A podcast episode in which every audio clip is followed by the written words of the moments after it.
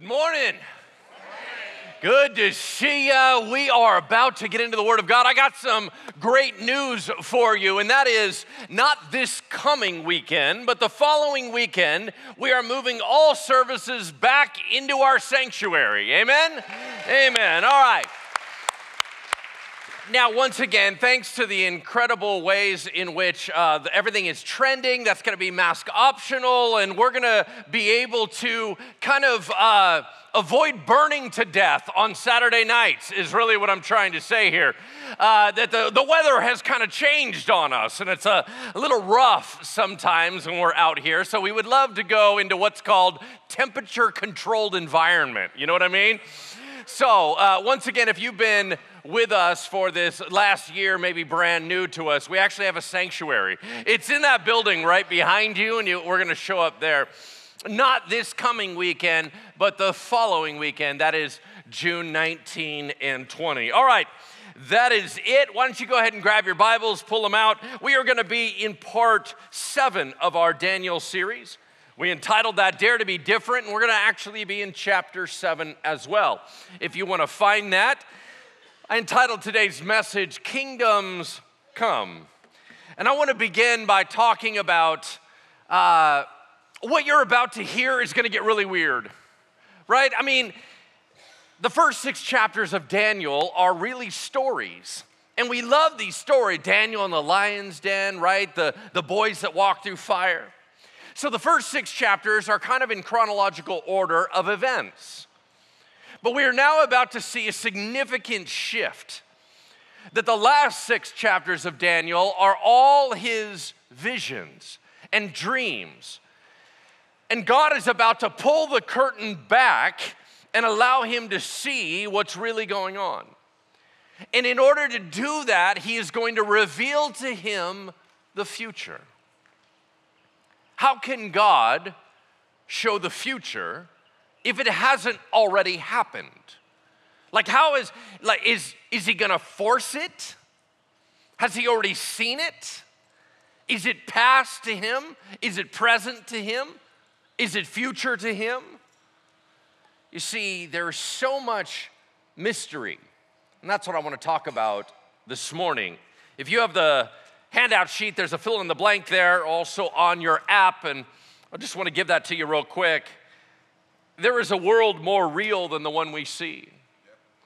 There is a world more real than the one we see.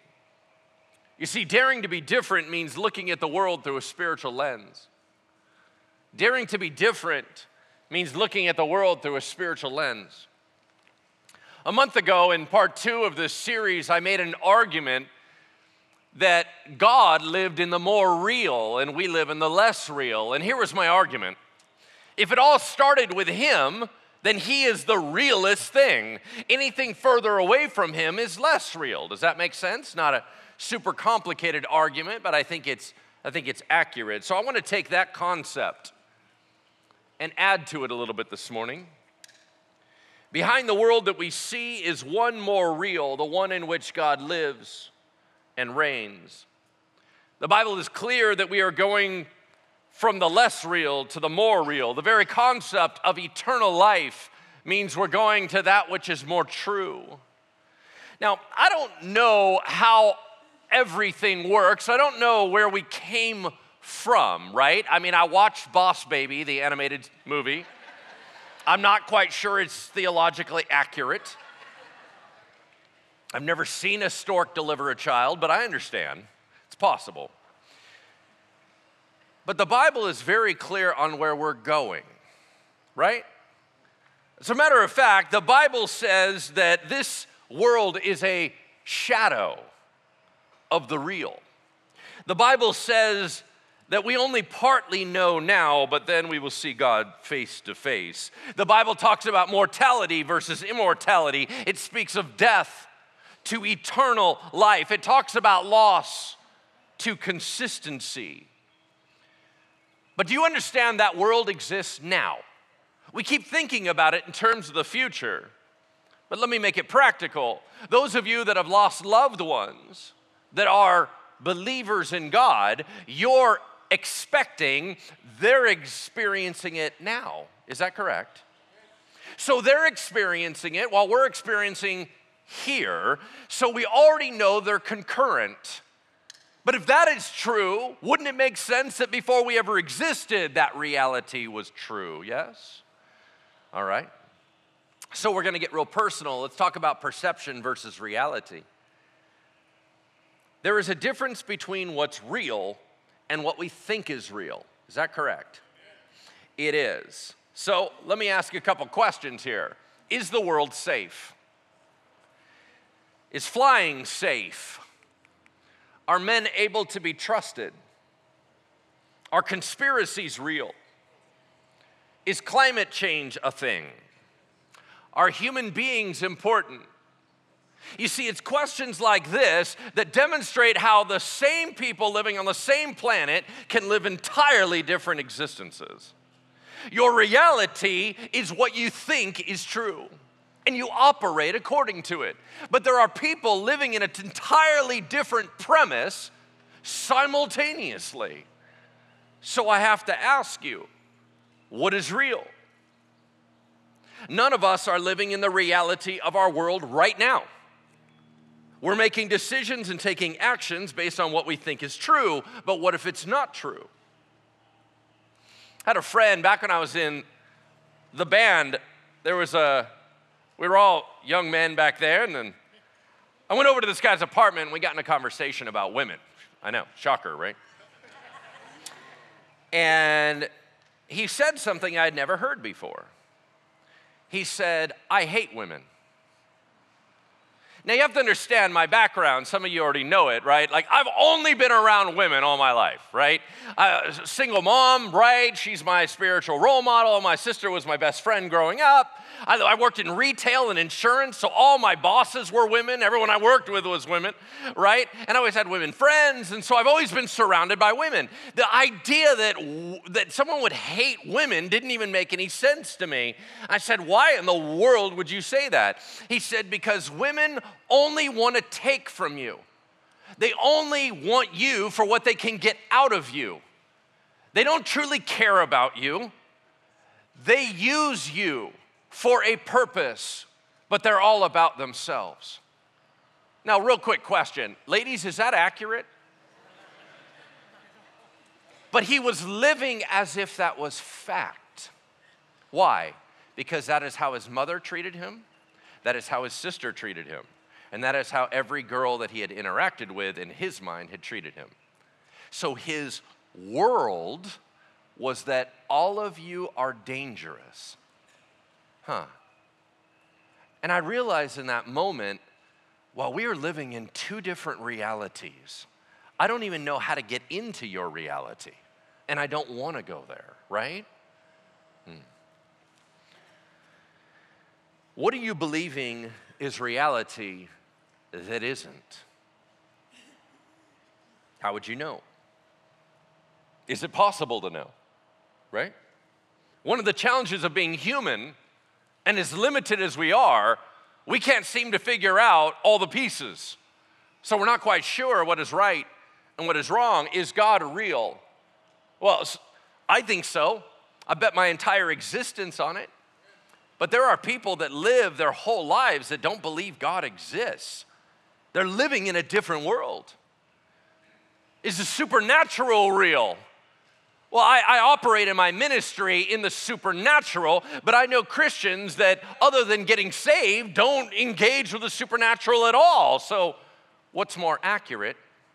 Is heaven for real? The movie says so. I've never been there, but I'm quite sure it is.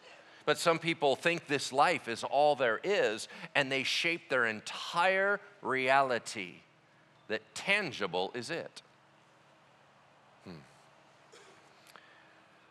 But if we experience reality through our five senses, and I actually had to write them down because I always forget one, right? Taste, touch, smell, hearing, sight. If that is the case, then how will we experience the supernatural if it doesn't operate in any of those five? How will we experience God if He does not primarily operate in those five? How do we determine the real if we are this limited. You see, our world is full of mystery, and that's okay. Because you don't need to know everything, but you need to be able to trust the one who knows everything. Does that make sense? You see, being a child of God means that we're okay. It means that our Heavenly Father knows what's up and He'll let us know what we need to know when we need to know it. Amen? Amen. Praise God. All right, so let's walk into the book of Daniel. As I said, we have a significant shift. If you haven't turned there already, Daniel chapter 7, verse 1, page 744 in the ESV, if you're following along with me. Now, we are going to shift back in time, and here's what I mean. The first six chapters were in chronological order. Now that we hit the next six, they're going to back up in time and then start that process again. And here's the point while those events were going on, Daniel was having extraordinary visions of the future the whole time. He now wants to thematically talk about what those are, and so he's gonna back up. And the reason why I mention that is it's gonna start off by mentioning a king who, in our current series, has already died. Well, that's why we're backing up to when the Babylonian Empire was still around and the handwriting on the wall king was in power. His name is Belshazzar. That's where we're going to begin today. All right, Daniel chapter 7, verse 1 says this In the first year of Belshazzar, king of Babylon, we're talking 553 BC, Daniel, now 67 years old, saw a dream and visions of his head as he lay in his bed. Then he wrote down the dream and he told the sum of the matter. Daniel declared, I saw in my vision by night, and behold, the four winds of heaven were stirring up the great sea. And four great beasts came up out of the sea, different from one another. The first was like a lion and had eagle's wings. Then, as I looked, its wings were plucked off and it was lifted up from the ground and made to stand on two feet like a man, and the mind of a man was given to it. And behold, another beast, a second one like a bear. It was raised up on one side. It had three ribs in its mouth between its teeth. And it was told, Arise, devour much flesh. After this I looked, and behold, another like a leopard with four wings of a bird on its back, and the beast had four heads, and dominion was given to it. And after this, I saw in the night visions, and behold, a fourth beast, terrifying and dreadful and exceedingly strong. It had great iron teeth. It devoured and broke in pieces and stamped what was left with its feet. It was different from all the beasts that were before it, and it had ten horns. I considered the horns, and behold, there came up among them another horn, a little one, before which three of the first horns were plucked up by the roots. And behold, in this horn were eyes like the eyes of a man, and a mouth speaking great things. Let's pause. Anybody have that dream without mushrooms? Anyone? Anyone have this? No? No? Very popular in the 60s, this dream right here. Right there, a lot, lot, lot of it. What do you do with that? I mean, you're watching this stuff and it's like a movie. Now, a vision means you're in it, you feel bodily in it. It's not just a dream. You're interjected into the scene, you can move with the scene, you feel lucid in this experience and you're watching it happen. Now, if you're anything like me, I dream every night. I dream bizarre dreams, right? And let's just pray none of them are biblical, all right? or you're all doomed, okay? But Daniel knew that he was an interpreter of dreams. Daniel knew that God communicated to him in dreams. So that means he's experiencing this like a horror movie that you knew was real. You knew it was gonna happen. It was you were experiencing it in it, but it was talking about reality. So he was freaking out. This stuff was overwhelming to him, but the dream's not over. Let's keep going. Says this in verse 9. As I looked, thrones were placed, and the Ancient of Days took his seat. His clothing was white as snow, the hair of his head like pure wool. His throne was fiery flames, its wheels were burning fire.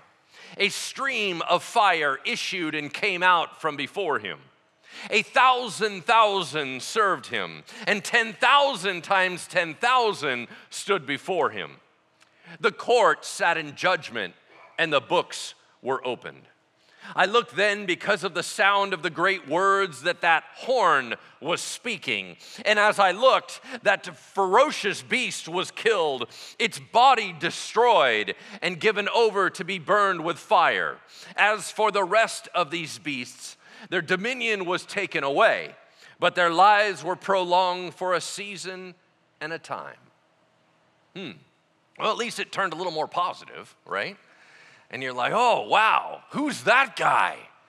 He's sitting on the throne. Anybody got a guess on who's sitting on that throne? Yeah? Is that is that God? Is that well, there's another figure that's going to come in. Let's read that one first. Verse 13. I saw in the night visions, and behold, with the clouds of heaven there came one like a son of man. And he came to the Ancient of Days and was presented before him. To him was given dominion and glory and a kingdom that all peoples, nations, and languages should serve him. His dominion is an everlasting dominion which shall not pass away, and his kingdom one that shall never be destroyed. Wow. Who's that? Everyone's like, ah, Jesus, yes. Right, we eventually get to that answer. All right, if Jesus is the guy presented, which we believe it to be him very clearly because this is one that looks human but receives praise from all people and worship.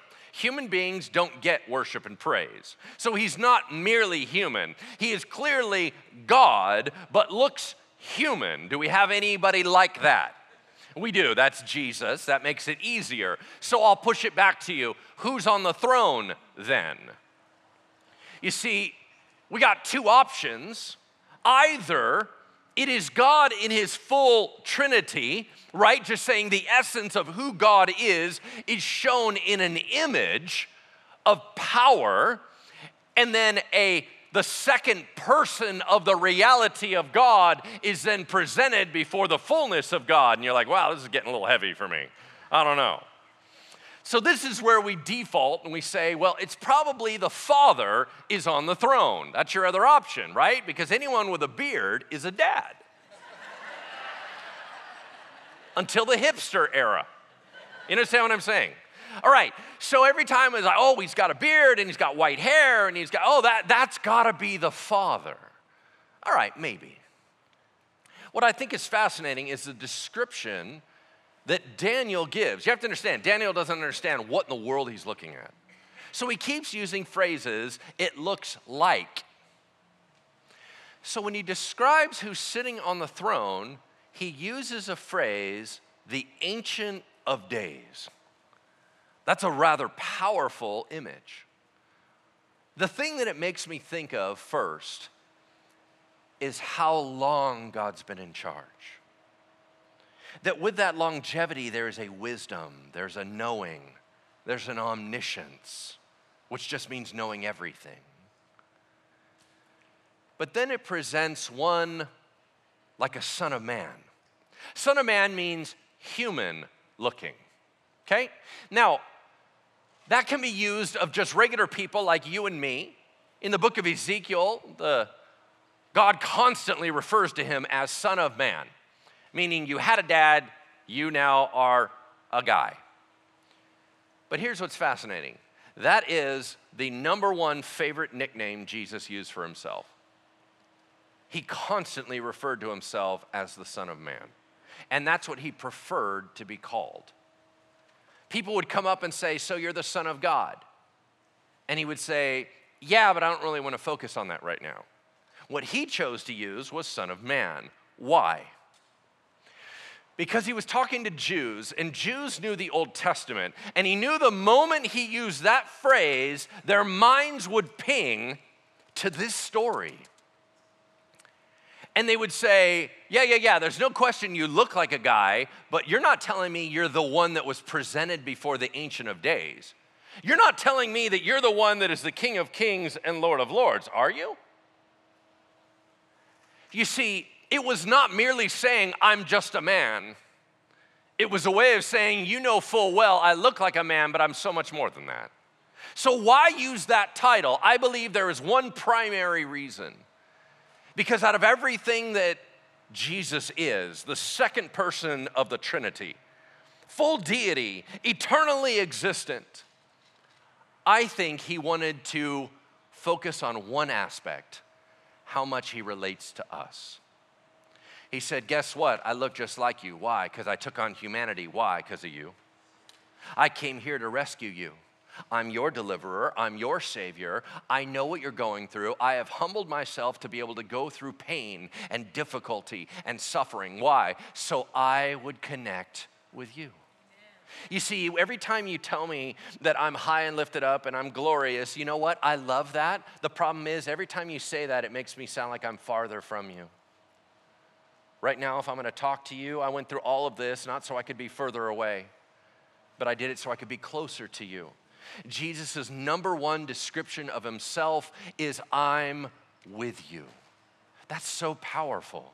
That's the God that you serve. And I think that's what's being revealed right here. So God is on the throne. But if God is on the throne, why is everything so tumultuous? That's kind of what Daniel's trying to figure out. I think what we're trying to figure out. So let's pick it up in verse 15. As for me, Daniel, my spirit within me was anxious. The visions of my head alarmed me. I approached one of those who stood there and I asked him the truth concerning all of this. So he told me and made known to me the interpretation of the things. These four great beasts, he said, are four kings who will arise out of the earth, but the saints of the Most High shall receive the kingdom and possess the kingdom forever, forever, and ever. Okay, let's pause for a moment. Daniel is going, I don't know what I'm looking at. So he goes over to someone standing there, whether that's an angel or a heavenly being, we have no idea. And he's like, dude, you've got to help me out here. I don't know what's happening. And the guy looks at him and says, oh, well, that's easy. Those beasts are four kings and kingdoms that will arise, and then God takes them out and we win. That was his whole recap. And Daniel was like, okay, I feel a little better. Uh, but what was the whole horn thing? And then, then there's 10 of them, and then like one knocks out there. I don't know what that means. And you're entrusting this to me. I'm what, supposed to explain it to somebody? I don't even know what I'm looking at. he said, All right, let me get a little bit more detail for you. And I'm going to paraphrase this is what he said. He said, That fourth beast, you notice what he's like, yeah? Terrifying, ferocious. Like all the other ones, you were like, wow, that's kind of like a leopard. That's kind of like a winged lion. That's kind of, right? He said, but this one you have no categorization for. This is something no one's ever seen before. It's terrifying. And it's got like iron teeth and bronze claws, and it's just devastating. And it's bigger than all the other ones. He said, All right. Notice it has those 10 horns. Well, that's just simply 10 leaders that are gonna come up out of that empire. And then, while they all think they're in charge, a late arrival is gonna show up. This little horn is gonna show up and knock out three of those leaders, take their place, and kind of rule over the other seven. That horn will grow bigger and be taller than all the rest. Now, the eyes and the mouth means that leader will start speaking arrogantly battling against God, saying God doesn't matter, saying that only He matters, that He is God. He's gonna start talking about removing religious stuff and putting Himself and secularism in the center of it all. And he's just gonna be mouthing off and mouthing off, and then uh, he's actually gonna start persecuting God's people. And God's gonna let him do that for three and a half years. And then God sits down on the throne, shuts everything down, takes him out, and boom, his people reign with him forever. Yeah, praise God, right? That's what he said. So, is that literal, figurative? What part's literal, what's not? This is the problem with trying to read prophecy and apocalyptic literature, right? You're reading it and you're going, well, which part am I supposed to be paying attention to? And is this like an allegory? Is it not? Why does the bear like that? Okay, so let me explain it. It's actually rather fascinating. If there's nothing else in this passage, can we please just appreciate the coolness of it? Right? Because here's actually what God just said He's already told us this before. This is rehash. From what? It's the statue dream all over again. You guys remember the statue dream? There was a golden head, and then it was like a chest and arms of silver. It was a, a torso and thighs of bronze. It was the, the feet and legs and toes of what? Iron, but the toes were iron mixed with clay. And then a rock that was shaped not by human hands strikes the bottom of the statue. It falls apart and it shatters, and then that rock grows into a mighty mountain. You guys remember this story? It's the same thing. You go, why would God say it twice? Because he's quite certain this is what's going to happen. And he's about to tell you how history is going to unfold. Ah, well, let's take a look at that. The golden head, or the winged lion that stands up like a man and has its wings ripped off, that was the current empire. The Neo Babylonian Empire. Nebuchadnezzar started it. What's the whole deal about his wings getting plucked off? Do you remember when God drove Nebuchadnezzar insane? And then after seven years, his mind was restored. Oh, isn't it interesting that if you go back and search what decorations they used in the Babylonian kingdom at that time, guess what it was? A winged lion. Huh, that's odd. Oh, we had a winged lion. So it's not all that surprising. Now, that was already occurring. But what about the next one? The next one was the chest and arms of silver, which were the bear, the lopsided bear with three ribs in his mouth. Which empire is that? It's the Medo Persian Empire, which is about to happen in 14 years. Like in the Bible, we think it's really quick. Daniel saw this 14 years in advance. Why is it lopsided? Because it was the Medes and the Persians together, but the Persians were bigger. So it was a lopsided kingdom. Isn't it interesting that it has three ribs in its mouth when we simply have to go back in history and realize the Medo Persian Empire had three major conquests and took over three major kingdoms? What were they? The Chaldean kingdom, the Lydian kingdom, and the Egyptian kingdom. Like I said, that will happen in 14 years. But it even gets weirder. What's the next one? If you remember the statue, it was the torso and thighs of bronze. That corresponds to the four headed leopard with four wings. What empire is that? The Greek Empire. Why does a leopard have four wings? What are leopards known for? They're known for speed and ferocity. What happens if you put four wings on a leopard? How fast can it go? Shockingly fast. When Alexander the Great showed up at the age of 22 and took power, he conquered the known world from one side to the other in 10 years. No one has ever done that or has before him or after him. It was the fastest world conquest. Why does a leopard have four heads? As a matter of fact, we just look at history. When Alexander shockingly dies at the age of 32, very young, his kingdom is divided into how many pieces? Shocking. Four. Four pieces. And they're each led by one of his commanders. So you have the first one, which is Ptolemy. You, excuse me, which is Ptolemy, and then the other one is Antipater. Then it's Lysimachus, and then it's Seleucus. Those four leaders run the four parts of the entire empire. This is all going to happen 222 years in the future. Hmm. That's impressive, right? But then what happens? We have one more kingdom the terrifying beast that no one's ever seen before, the bigger beast than all the rest. How many horns did it have? Ten. Do you remember the statue that was iron and clay? How many toes were on that statue? Ten. Exact same empire. What empire is that? The Roman Empire. The Roman Empire was larger than all other kingdoms, and it took over the known world and lasted longer than all those other empires. It was different. It crushed everything in its way, right? Alexander did it, but he did it different. Rome just dominated everybody. And here's what's interesting about it that's not going to happen for 407 years. Talk about God calling his shots in advance, right? And he gives shocking detail.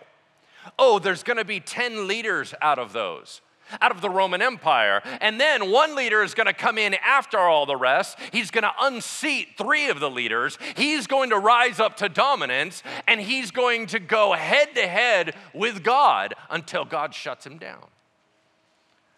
Now, who is that horn? Well, you have two choices historically, there's been two opinions. One is it was a guy that came just before Jesus. His name was Antiochus Epiphanes IV. He was a super arrogant Roman leader that went in, shut down the religious services of the Jewish temple, desecrated it by sacrificing a pig on the holy altar of God, and was the abomination that causes desolation. Is it him? Well, it sure could seem like it. Or is it the Antichrist? You see, is he a prefigure of the one that will usher in the end of the world? Will there come one, perhaps in our day or in the future, that will rise up, that will then unseat all the other powers, will begin to blaspheme God and do it all over again, take control of the Middle East, and begin to what? Persecute the Christians. Is there such a thing as seven years of tribulation? Three and a half, he rules and everything seems to go fine, but the back three and a half, he starts getting really mean, starts persecuting believers until Jesus shows up and shuts him down. And we enter into eternity with God. Which one is it? Yeah, I don't know. Let's move on. All right, praise God. Let's close this out.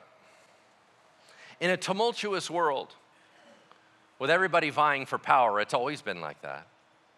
We need to remember that God is on the throne. We need to remember that our Jesus Christ is King of Kings and Lord of Lords. We need to remember that God called this out way in advance because He knows what He's doing. I'm going to give you the prayer prompt. You know, we've been doing these prayer prompts on Monday, Wednesday, Friday via text. I'm going to give you the one for today. I want you to write this down. Lord, increase my faith that you are the King of kings and in charge of all things. Lord, increase my faith that you are the King of kings and in charge of all things. All right, so as we turn the corner to land the plane, I want you to write down one more word. This is an important word for you. You ready? The word is providence. Providence. Here's how the dictionary defines it the foreseeing care and guidance of God, especially when omnisciently, meaning knowing all things, omnisciently directing the universe and the affairs of humankind with wise kindness. That's what providence means. Let me explain what it means. What do you do if you know that a challenge or a trial or something difficult is going to come? What do you do about it? You prepare, yes? Oh, look, I have a test. What should I do? Study.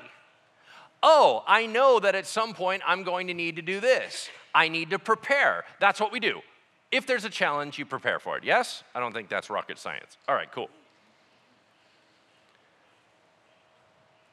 When Susie and I had our first child, and I mean, she had it, right? That was Jill. I, I watched.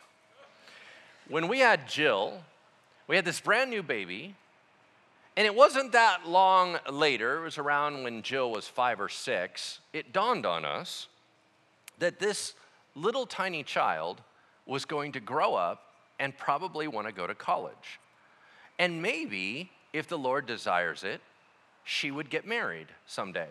And it dawns on us that both of those come out of our paycheck. and we thought, hmm, we might need to prepare for that. We started putting away $50 a month.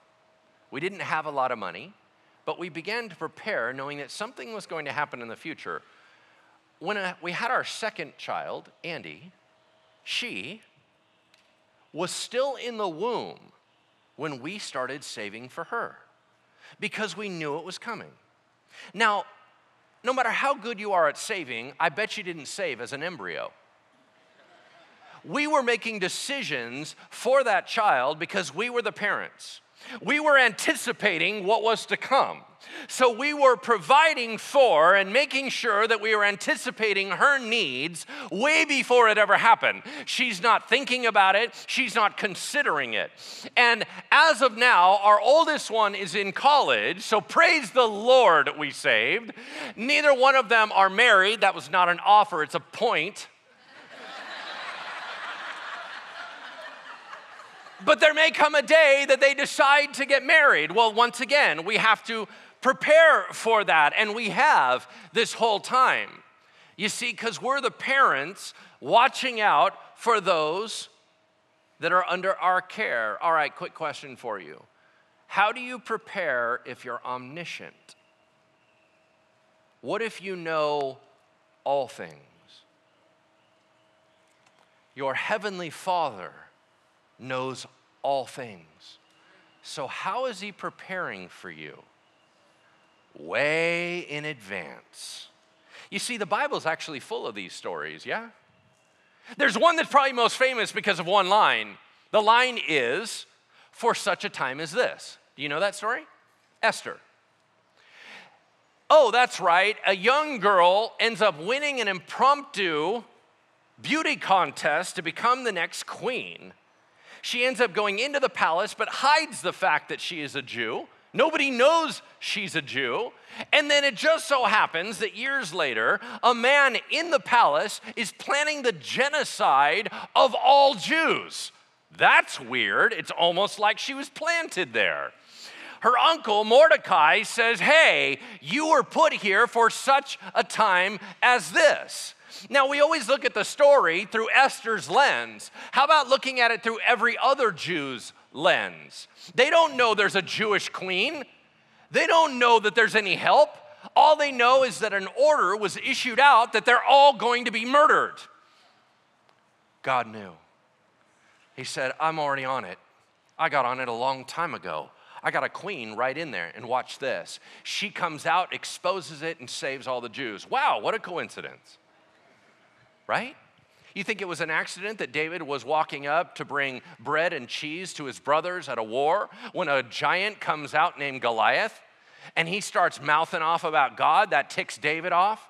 Is it any accident that he's been practicing and is amazing at using a sling because they have to fight in hand to hand combat and he would never win with a sword? Is it an accident that he happens to be able to play the harp so well that he can soothe a king going mad? Ends up in the palace where he'll become on the throne and carry on the what? Messianic lineage? Come on.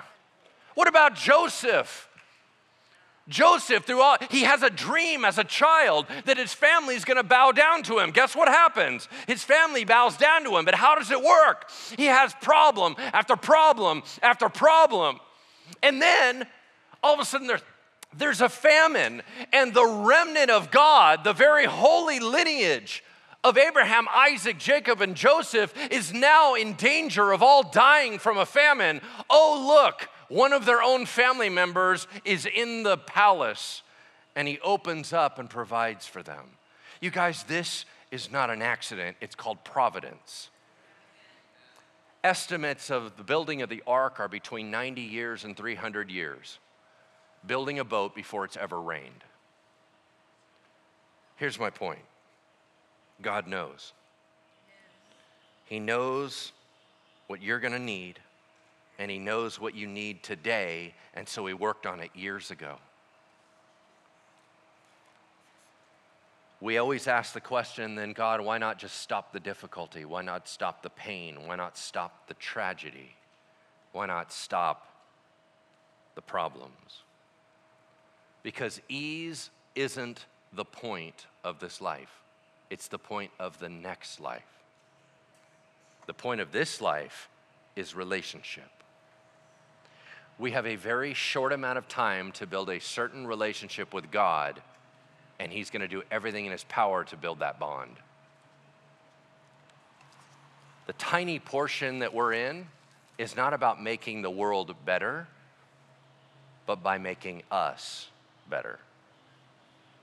Hmm. God knows. He knows what you're going to face today, but He knew it a long time ago. We call it, God, why were you so late? God, why did you come at the 12th hour? God, why did you only come once I had exhausted all my resources? God, why did you make me wait so long? And you know what he calls it? On time.